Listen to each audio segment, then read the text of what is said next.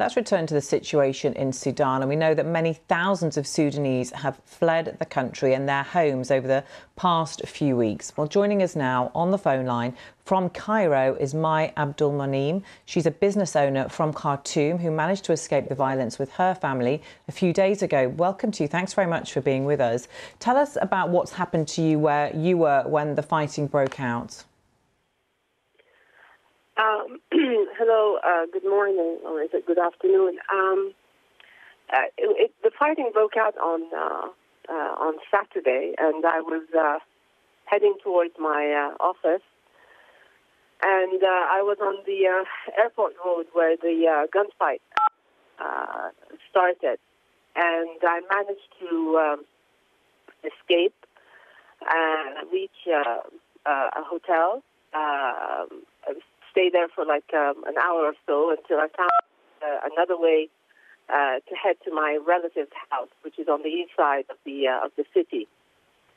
And uh, I was we were stuck there for almost uh, six days. Uh, I was uh, separated uh, from my children and my immediate family, who were on the other side of the city, uh, to the west. And uh, we only managed to get together Um, On, uh, on on Thursday, six days after uh, the gunfight broke out in Khartoum. And tell us how your children coped. You were separated from them, and their home, your home, was coming under attack. Yes, um, my my uh, my immediate family's home is in the um, Amarat area, uh, which is near uh, the uh, headquarters of the R S F, uh, which is a, a bit further. Uh, it's not like, it's like a ten-minute drive. So actually, it's a five, ten-minute drive from us. That entire region, uh, this block of neighborhoods, uh, was um, unfortunately uh, suffered uh, uh, the most with uh, heavy gunfighting, uh, shelling, and God knows what else uh, was used. Um, unfortunately, by the third day, I realized that uh, my, my, my family was practically sandwiched Uh, among snipers, um, R S F soldiers, uh, uh, basically uh, embedded in the uh, street behind the house.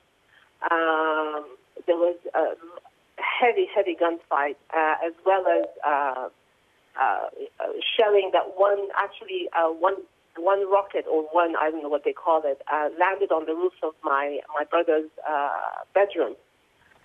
Uh, Thankfully, he wasn't. He wasn't in it. He was downstairs. Uh, and uh, by the third day, I didn't. I, I hadn't.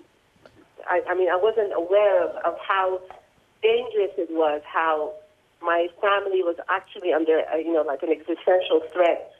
Uh, until I, I, I, I sort of like gleaned that they were stuck, uh, literally huddling together in the middle of the house. Okay. Uh, because that was the most safest place uh, for them there. Mai, we must leave it there. Thank you very much for telling us about uh, how difficult the journey and the past few days has been for you. Thank you.